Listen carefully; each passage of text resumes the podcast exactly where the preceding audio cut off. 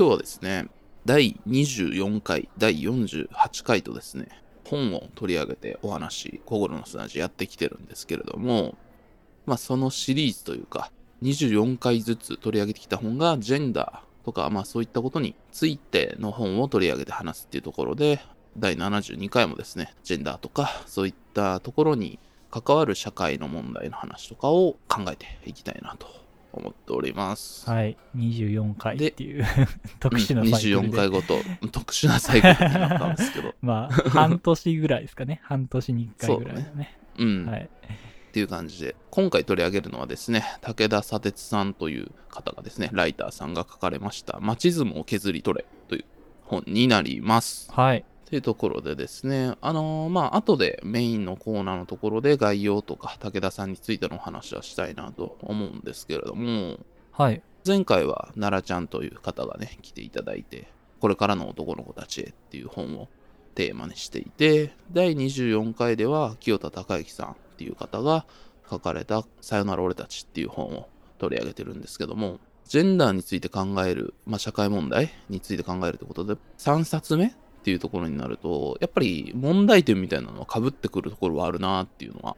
改めて思ったりしていて、まあそうですね。ここは、あの、うん本でも読んだな、みたいなところはありますし、あの、やっぱ引用がさ、被ってきたりするよね。うん、そうねっていうところでやっぱり「さよなら俺たち」読んだ時の衝撃みたいなんてあったけど本読んどくとこれ良くないことなんだけどあそうだよなっていうことがあってうん。パンチの強い本ではあると思うんだけども、はいはいしっかり問題提起がある本なんだけど2冊読んだっていうところで受け止め方としてはなんかスッといったなって感じが僕は個人的にはまずしましたね。そうですね。まあ確かに、さよなら俺たちを、まあ、読んだ時にね、思ったのは、本編でも言ってるんですけど、男性性みたいなところに対してどういう距離感の男性も読めるかなっていうものだったんですけど、うん、今回のマチズムを削り取りについては、例えばマンスプレーニングとか、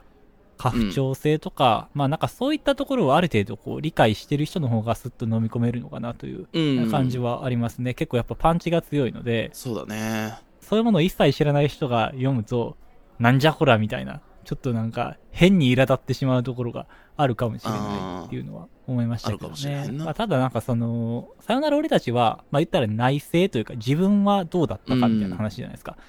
マチズムを削り取りは、なんか自分がどうだったかっていうよりは、じゃあ社会はどうかっていう、外向きになった感じがして、まあこの段階で読めたっていうことがすごく大きいかなと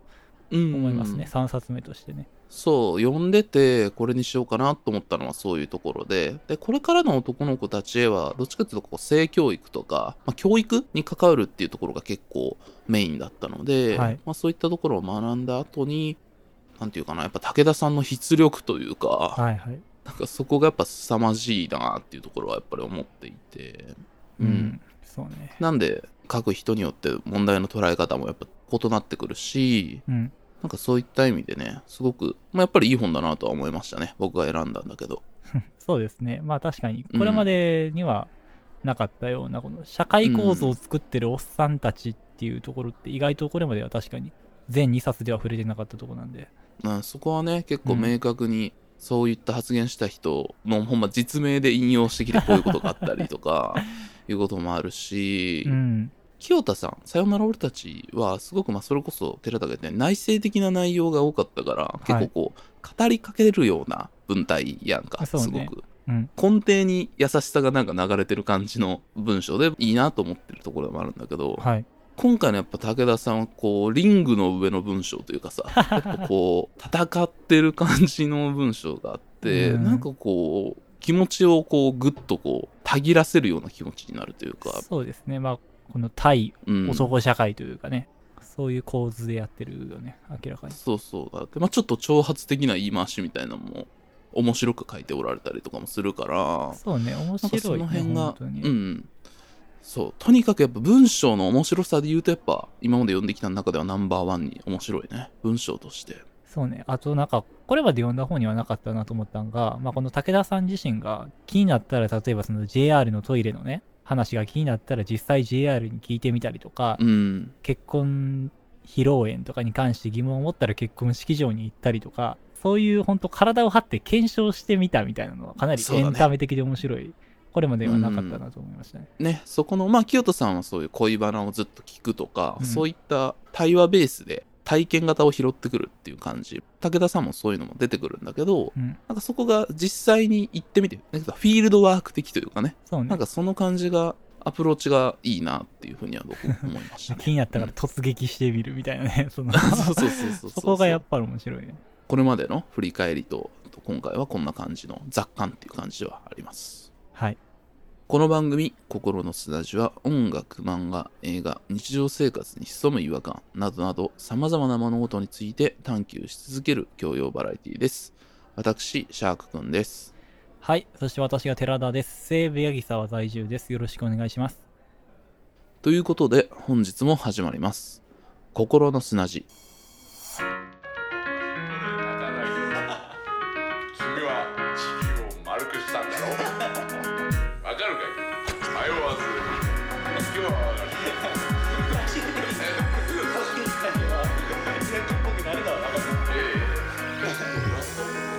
心の砂地。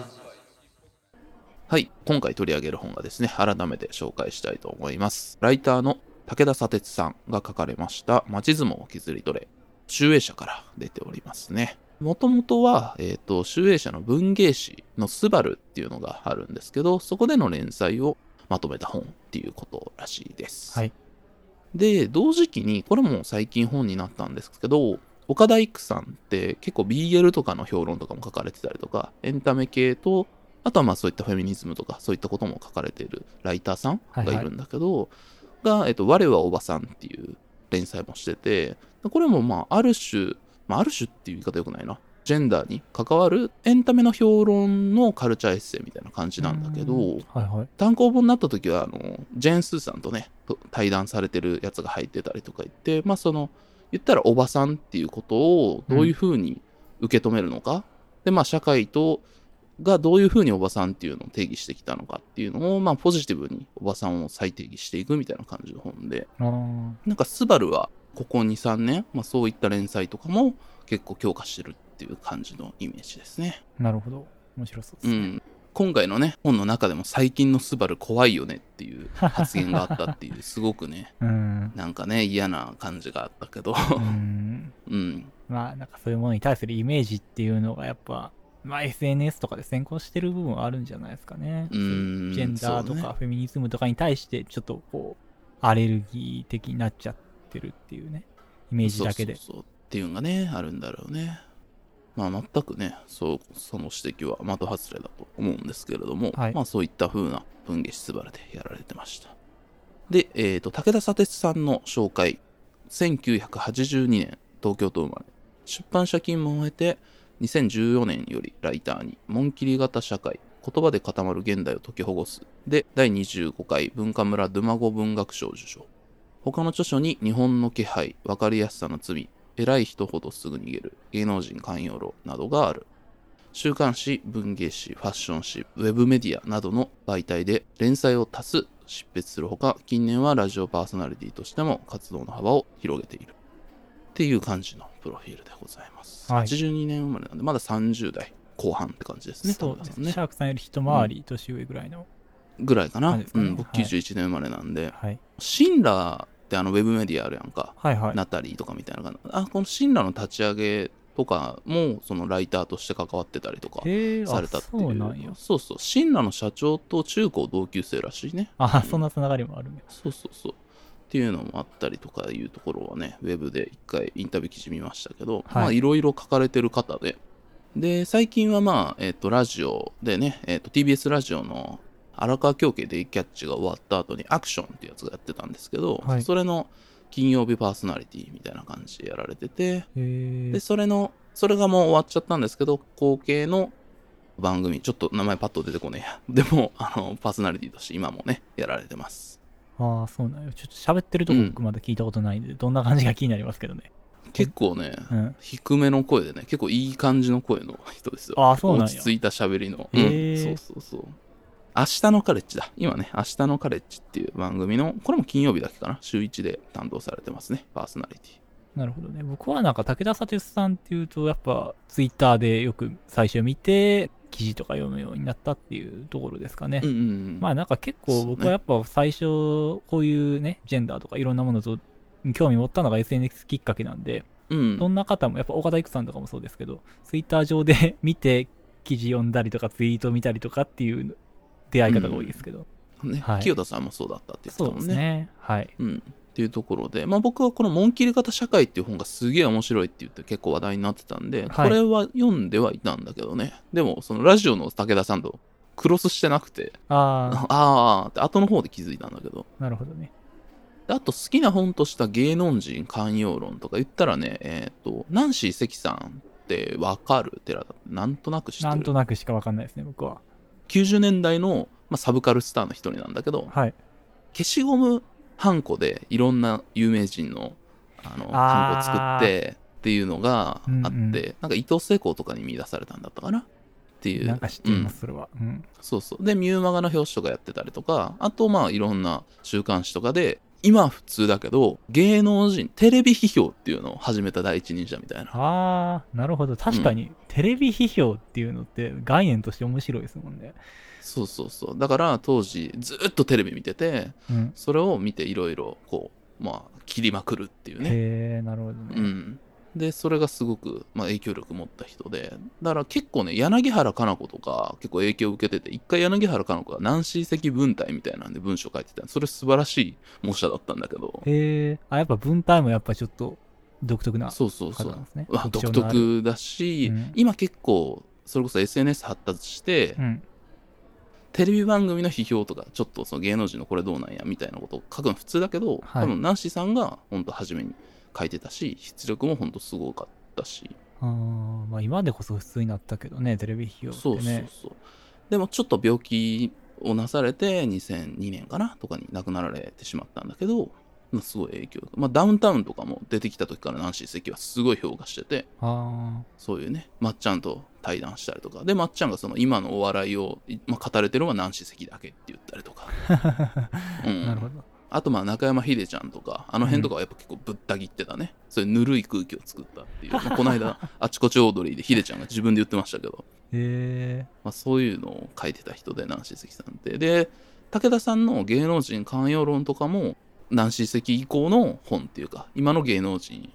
がこれがどうなんやっていう、エグザイルについてこうずっと書くとかさ、はいはいはい。そういう本なんだけど。で、そのナンシー関さんの、まあ、めっちゃコラム書いてて、それの、あの、小耳を挟もうっていうコラムがあったんだけど、それのザ・ベスト・オブ・小耳を挟もうっていうやつがあって、それの変者として武田さんが選んでやってるやつとかもある本も出てますね。ああ、なるほど。あそこに繋がったんだ、今。なるほど、なるほあ、ど。そうそうそう。で、まあそういうナンシー関さん以降みたいな感じもあるし、はいはいまあそういった、ただ、まあナンシーさんってそういうエンタメのことしか基本的には書いてないんだけど、はい。武田さんはマジで何でも書いてるって感じがするね。今回、特徴的なのは、武田さんそういうフェミニズムの専門家みたいな感じではないと思うのね。そうですね勉強すごくされてると思うけど、まあそういろんなことについて書く、まあ社会についてのことが多いと思うけど、そういったところを徹底的に調べて、コラムとして書いていくっていう感じのライターさんが書いた本っていうところがありますね。なるほど。じゃあちょっとやっぱ、うんこれまでと若干切り口は違う感じがしますね。切り口は違うね。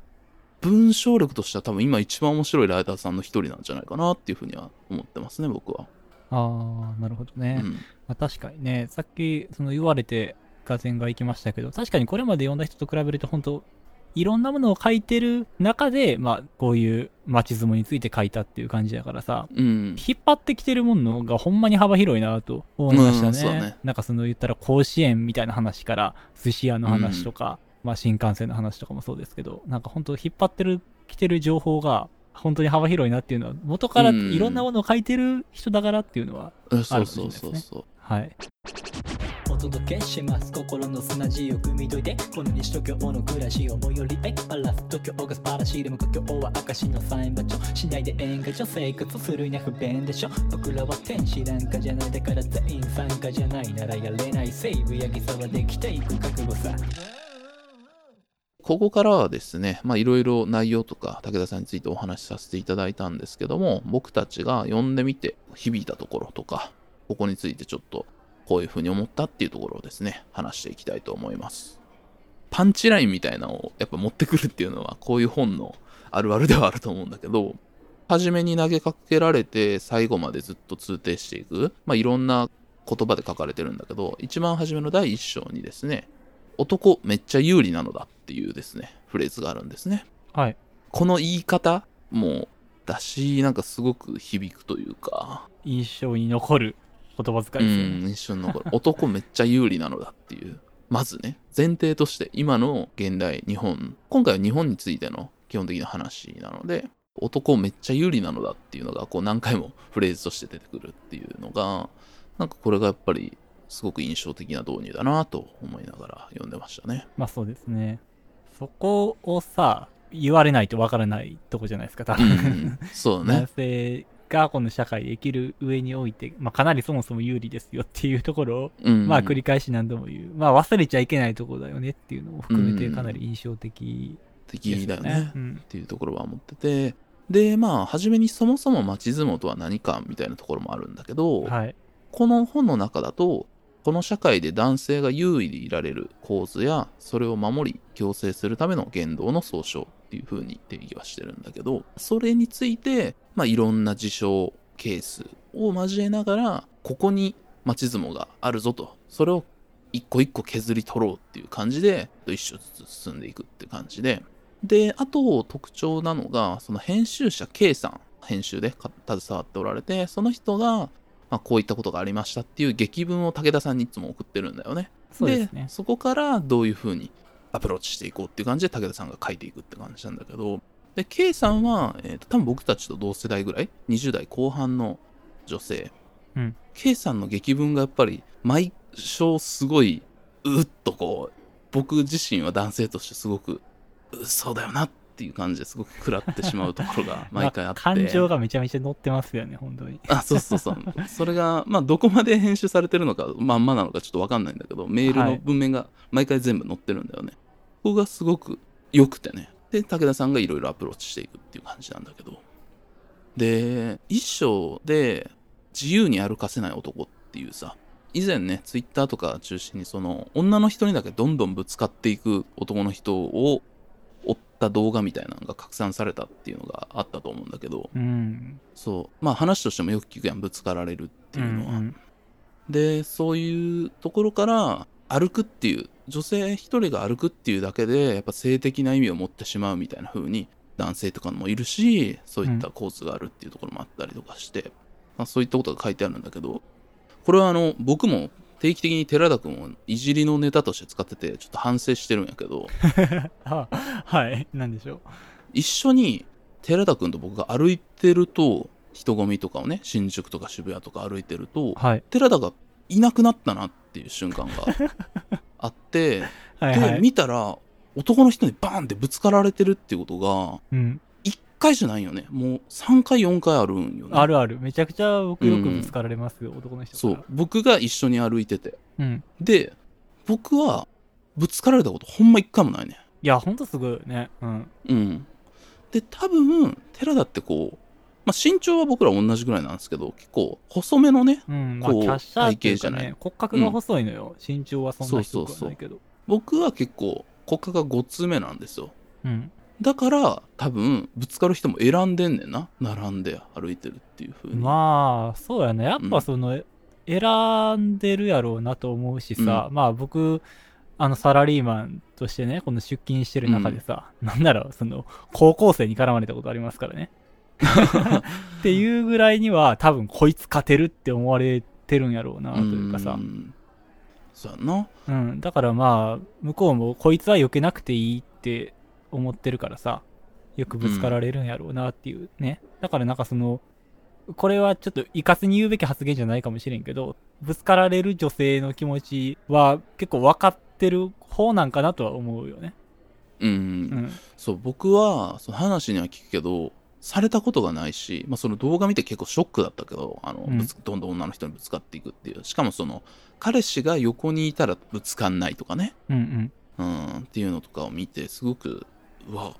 ほこういうことなんだっていうのですごくショックを受けたけど、でも実際そういえば寺田もぶつかられてたなって、その、しかもそういう風にちょっと面白いネタとして喋ってしまってて、ごめんなさいと、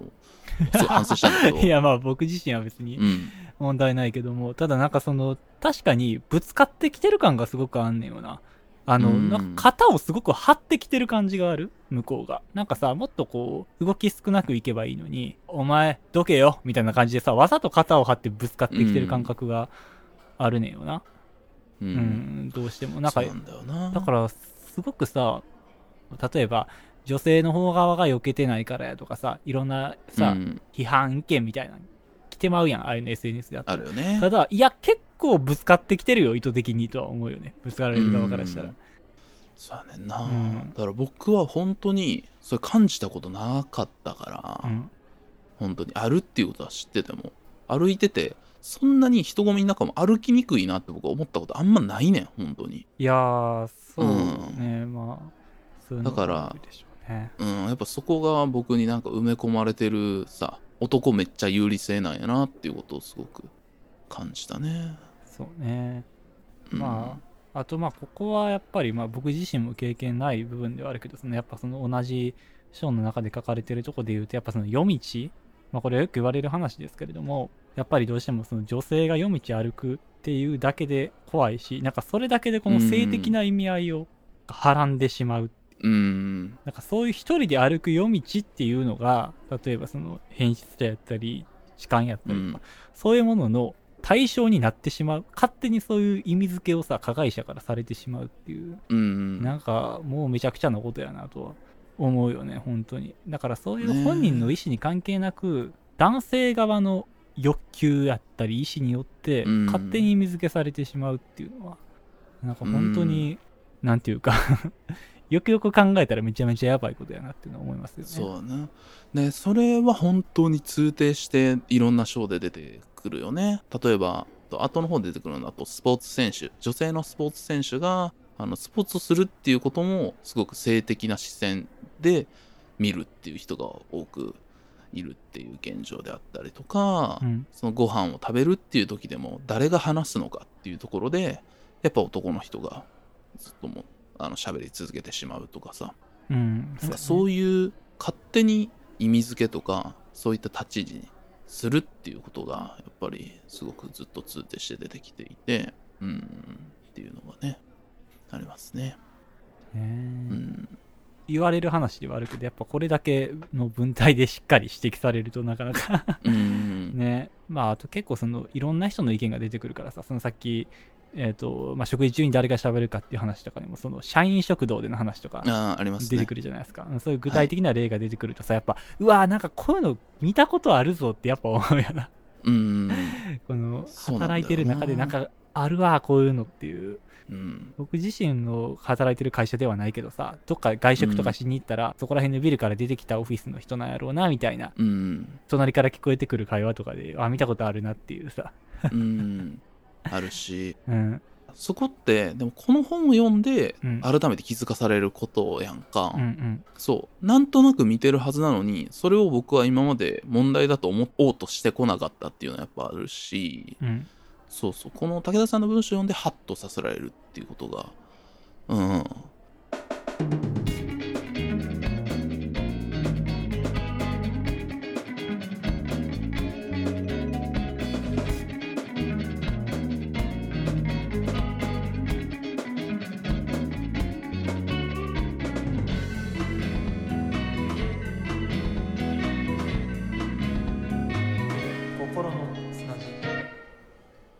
第5章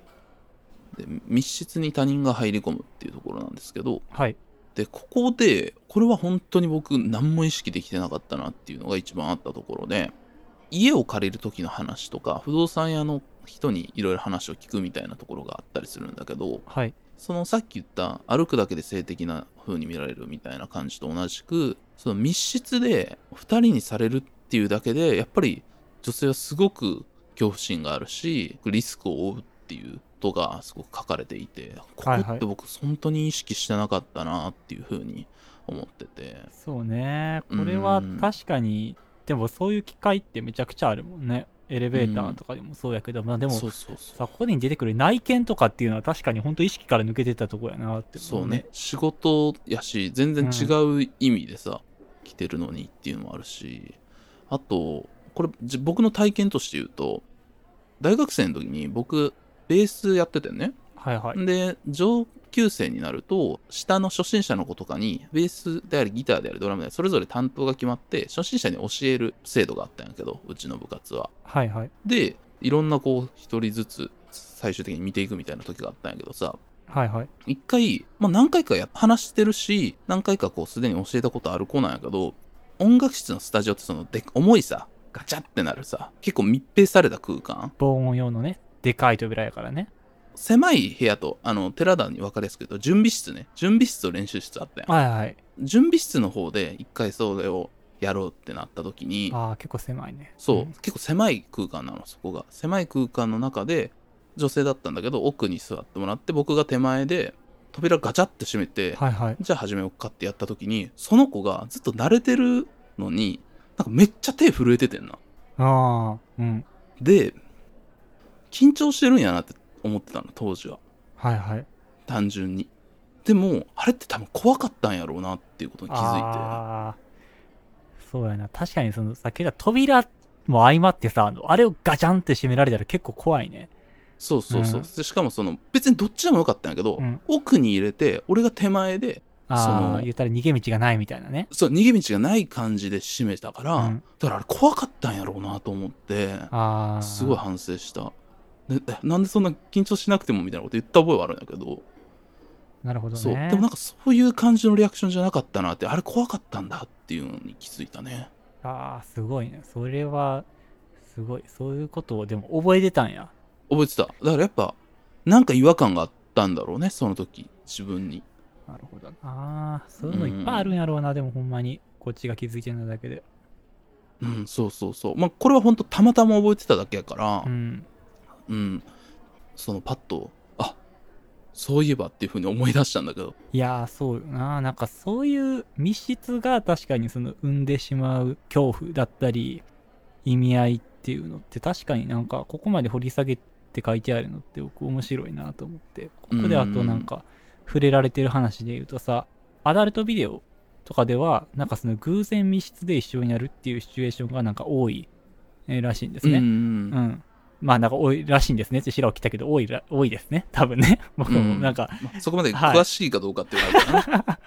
まあちょっと僕自身はそこまで知識があるかどうかわかんないですけども、うん。あとなんか僕まあそういうアダルトビデオ以外でも結構その漫画とかでも多いなって思うんですよね。男女がこうたまたま同じ教室とかさ、そういう密室で一緒になって、そこからちょっと意識し合うみたいなさ。まあそれは、あの、なんていうんやろ、やっぱその密室っていう空間がうん。生む、まあ性的な意味合いもあるし、恋愛的な意味合いもあるやろうし、そこで勝手にその意,、味合いができてしまうっていうね。なんかうそういうものに慣れすぎちゃってるじゃないですか。で、うんさっき言ったような恐怖を生む場合もあるし、でも全然そういうのに気づいてない人からしたらそれがなんか勝手に恋愛的な意味合いに捉えられたりとか、あと、うん。まあ本当良くないですけども、女の子が男の子を家に呼んだらもうそれは合意やみたいなさ、めちゃくちゃな話とかあるやん。ああれとかも勝手にその密室に2人っていうことが合意っていう意味を生んじゃってるわけじゃないですか。そこの意味が、うんまあ全く噛み合ってないわけですよね。片方からしたら性的合意って勝手に思い込んでる。まあ妄想的に思い込んでるけど、片方からしたら恐怖しか生んでないみたいなね。なんかそこって本当になんか今暗黙の了解みたいになってるのが本当危険だなっていうのは、そうだねで思いましたね。あーそこは、まあよくね、その性的同意っていうところでさ、僕らも勉強してきたところで、ちょっとは学んできてはいるんだけど、はい。でも、そう、やっぱ密室っていうだけでそれが起こりうるんだとか、で、逆に男性は密室に2人でいるんだったら OK だろうってさ、思ってしまうっていうところにも、はたとこう気づかされるっていうのがあって、そうだね。うん、ここは一番ハッとなってね、読むのを途中やめて考える時間が必要でしたね、これは。確かに。ね、まあ、男性っていうのはその女性と二人きりになってその女性から恐怖を感じるってことはまあ多分あの女性よりは圧倒的に少ないかなと思うので、うん。そういった意味でそこが省かれてる分勝手にロマンスの方向に行っちゃうんだろうなっていうのはあるしね。まあそれと別にまあさっきシャークさんがおっしゃってたみたいにそもそも何の意識もしてないっていうねことまあ僕自身も絶対あると思うのでうん。そういう感じなんか、この辺と、まあ、後にも出てくるんやけど、その、男性って、その、幻想言ったら、それこそアダルトビデオであり、漫画であり、そのドラマの、が作ったファンタジー、幻想みたいなものと、現実の、なんていうかな、幅狭間みたいなのが、ちょっと薄いんじゃないのかな。そう見てるもんを素直にそういうもんだって思ってしまってるみたいなとこがすごくあるのかなっていうのは感じたね。ああ、そうですね。うん。この、よく通底してね、そういうものだから、そうしておこうっていう言葉が何回も出てくるんだけど、うんこの本には。なんかそれも見てきたもんだから、そういうもんだと思ってるみたいなとこあるんかなっていうふうにすごい思った。うん、確かによく見るものだからこうなんでしょっていうね、うん。決めつけというかさ。そうそうそうそう。うん、確かにね。そのだから今結果男社会なので、もうそれはそのままでええやんってもう言っちゃうっていうね。そうそうそうそうそう。なんか、そうそう。この本の中でも確かあったと思うんですけど、あの、痴漢とかに対してさ、うん。痴漢に気をつけましょうみたいな。いや、気をつけましょうじゃなくて、そもそも痴漢をやめろよっていうやつね。そうね。あの、なんでその痴漢がその自然災害みたいな扱いになってんのっていうさ。感じやってんねんっていうのは、うん、そうそう。なんでその被害者側が気をつけましょうになんねんっていう。だからそれは痴漢っていうものはありますっていう、それはそのままにっていう、なっちゃってるっていうやばさですよね。なんかそれって多分公共空間で痴漢って事件よ。事件なんだけど、うんバスとか電車っていう公共空間の中でその性的なところを言うっていうのがはばかれるからそういう感じにさ、してるみたいなところも多分あるんやろうなまあ、ってないんかうふうに思ってて。言っちゃったらダメみたいなね。そうそうそうそういうこと。でも、今あることなんやからさ、そこはちゃんとしなあかんよなっていうのはまあ、すごいね。現実に起こってるわけですからね。言葉を濁すみたいなんじゃなくてさ、ある程度はまあ生々しくじゃないですけど、はっきりと伝えないといけないとこっていうのはね。そう。っていうのは、この本すごい出てくるよね。そういう通底して、いや、ここが問題なんだから、ここでしっかり言う、せよっていうことをちゃんと言おうっていうことを結構書いてくれていて、ああ、そうねなん。かそこがすごくいいなと思ったね。確かにね。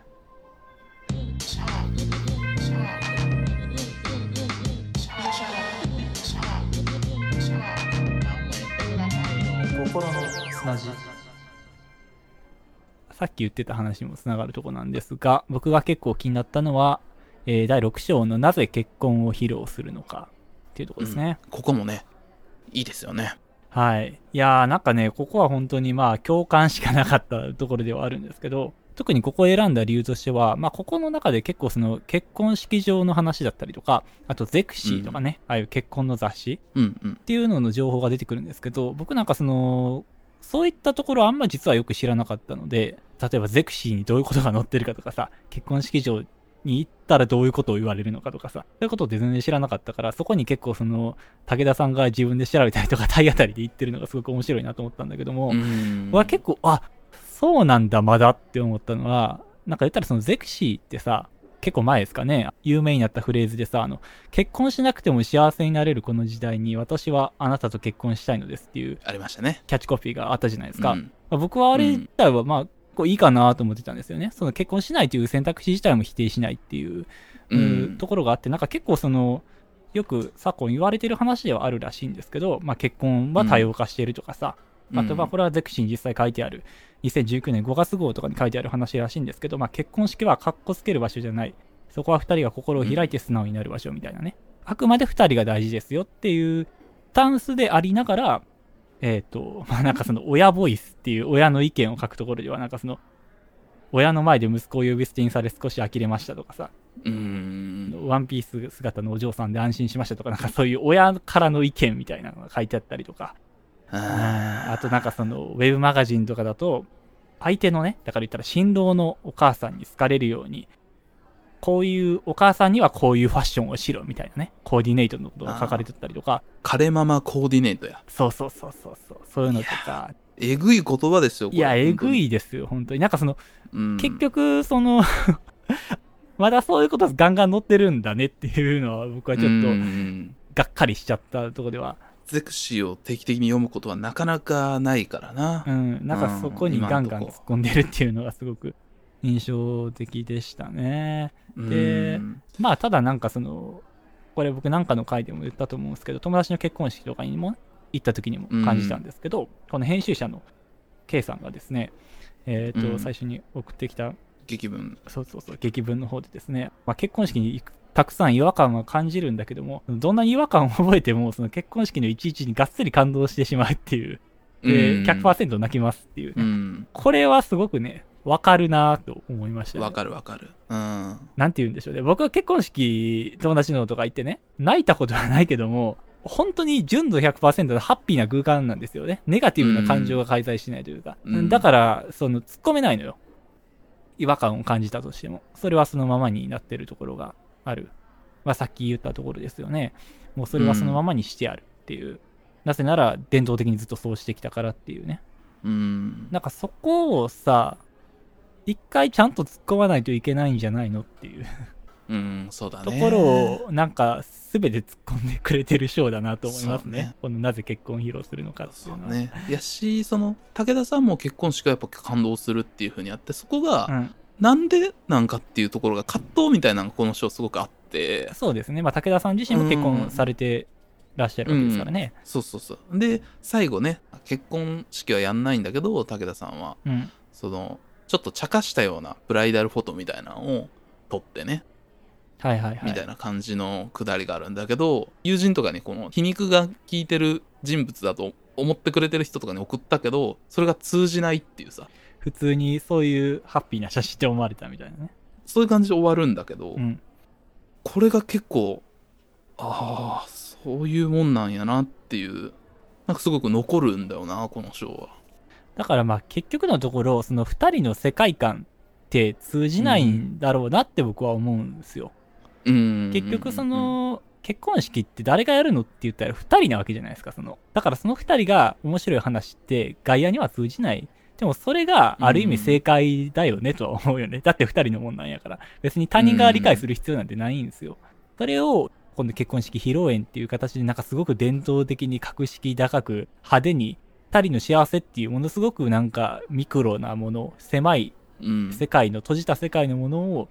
外部に発信しなきゃいけないっていうのがさ、なんかすごく難しいことなんだなーって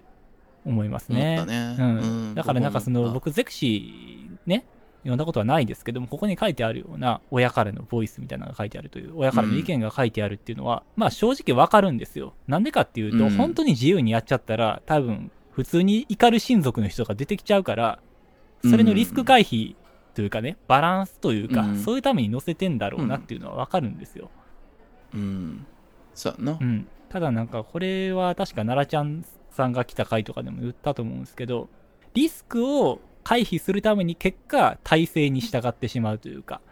うん。なんていうんやろうな。例えば男の子を男らしく育てることっていうのは強制されるべきではないけど、でも男の子を男らしく育てることによって、より社会が生きやすくなってしまうっていうね。リスクは回避できるっていうこと。間違ってんだけど、リスクは回避できてしまうっていう。なんかそそうなんだろうなっていうのは正直すごくわかるんですよ。うん。だからなんか一概に批判するのも難しいんだよなっていう。難しい。うん。うんただ、そこに漂う街相撲っていうのは確実にここですよっていうのはあるんだよっていうことはそうそうそう言っ。てくれてんだよね。マーカー引いて気づいてるかっていう話なんですよね。スルーせずに、ねここはそういう部分だなっていうのをさ。うん。そこを気づけていったら、違う形とか、まあ自分が親になった時とか、うんまあそういうことはいろいろ、まず見つけることで考えれるんじゃないのかなっていうところには、ポジティブに捉えると思うよね。そうですね。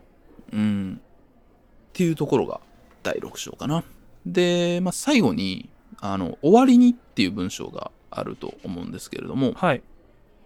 ここの始めがやっぱそのずっと読んできて、すごく僕は響いて、うんこういったジェンダーについての問題が取り沙汰されると、問題を起こした主体への疑問や苦言を、でも自分にだってそういう一面があるし、などと言いながら引き下げてしまう光景を見かけるっていう文章から始まるんだけど、はいはいなん。かここが最近言ったらそれこそジェンダーのことがすごく考えるんだけど、でも自分でも悩んでるところでもあるし、まあ、寺田も結構話してて結構ね、お互い言ったりするところでもあるんだけど、はいはい。自分個人と問題として社会問題を受け止めたときに、ここは間違ってるって言いたいけど、言い切られへんなと思って下げてしまうってことって、まあ僕もすごいあるのね。うん。まあその、じゃあお前はどうなんだっていう一問、そう人が生じてしまうからね。あってっていう。でも、まあそういう一面を、まあ、自分なりに受け止めながら、まあ、その上で疑問や苦言を投げることは許されないのだろうかっっていうふうに、あの、書いてるんだよね。うん。なんかここはすごくね、あの、最近、いろんなね、問題について思うときに、なんかこう、もやっとしてるところ、ちょっとこう、救いになった文章ってすごくいいなと思ったんだよね。うん。そうですね。個人として考える、個人の経験を振り返る、社会の問題として捉える、この社会の将来のために問いかける。これらはすべて連動している。同時にすべて異なるものである。というふうにね、書いてあるんですけど、うん、すごくここは救いになって読んでよかったなと思ったし、前寺田と話してたその感情の肯定と行動のは違うっていう話、寺田がしたと思うんやけど、はい。なんかそれを寺田から聞いててもやっぱ、いやでも自分にだってこういう部分があるしって思って引き下げちゃうこととか言いたいけど、まあ、これは言わんとことか思ったりすることすごいあるんだけど、でも、やっぱ言わなあかんよなっていうふうにこう思ったね。うん。そうやね。なんかそこの折り合いをつけるのが確かに一番難しいところですよね。こういううん男性性。自分もその暴力性だったり、なんて言うんでしょう。まあ言ったら性的な欲求とかを持ってるし、過去にそういうことで間違いを多分犯してきてるたくさんっうんて。いうのもある。でもなんかそういうのが、あ、間違ってたなって気づいた時にさ、まあもちろん社会を最終的には変えたいっていうのはあるけど、一番最初に変えれるのって自分やから、そのも、それも社会の構成の一部じゃないですか、自分自身も。そうね。だか、から社会を変えるっていうより、まあ自分を変えるところが社会を変える一歩なんかなっていうところですよね。確かにね。そうね。まあ、もちろん反省すべきところはあるけども、でもなんか、まあそこになんか後ろめたさを感じすぎて止まることの方が実は良くないなっていうことですよね。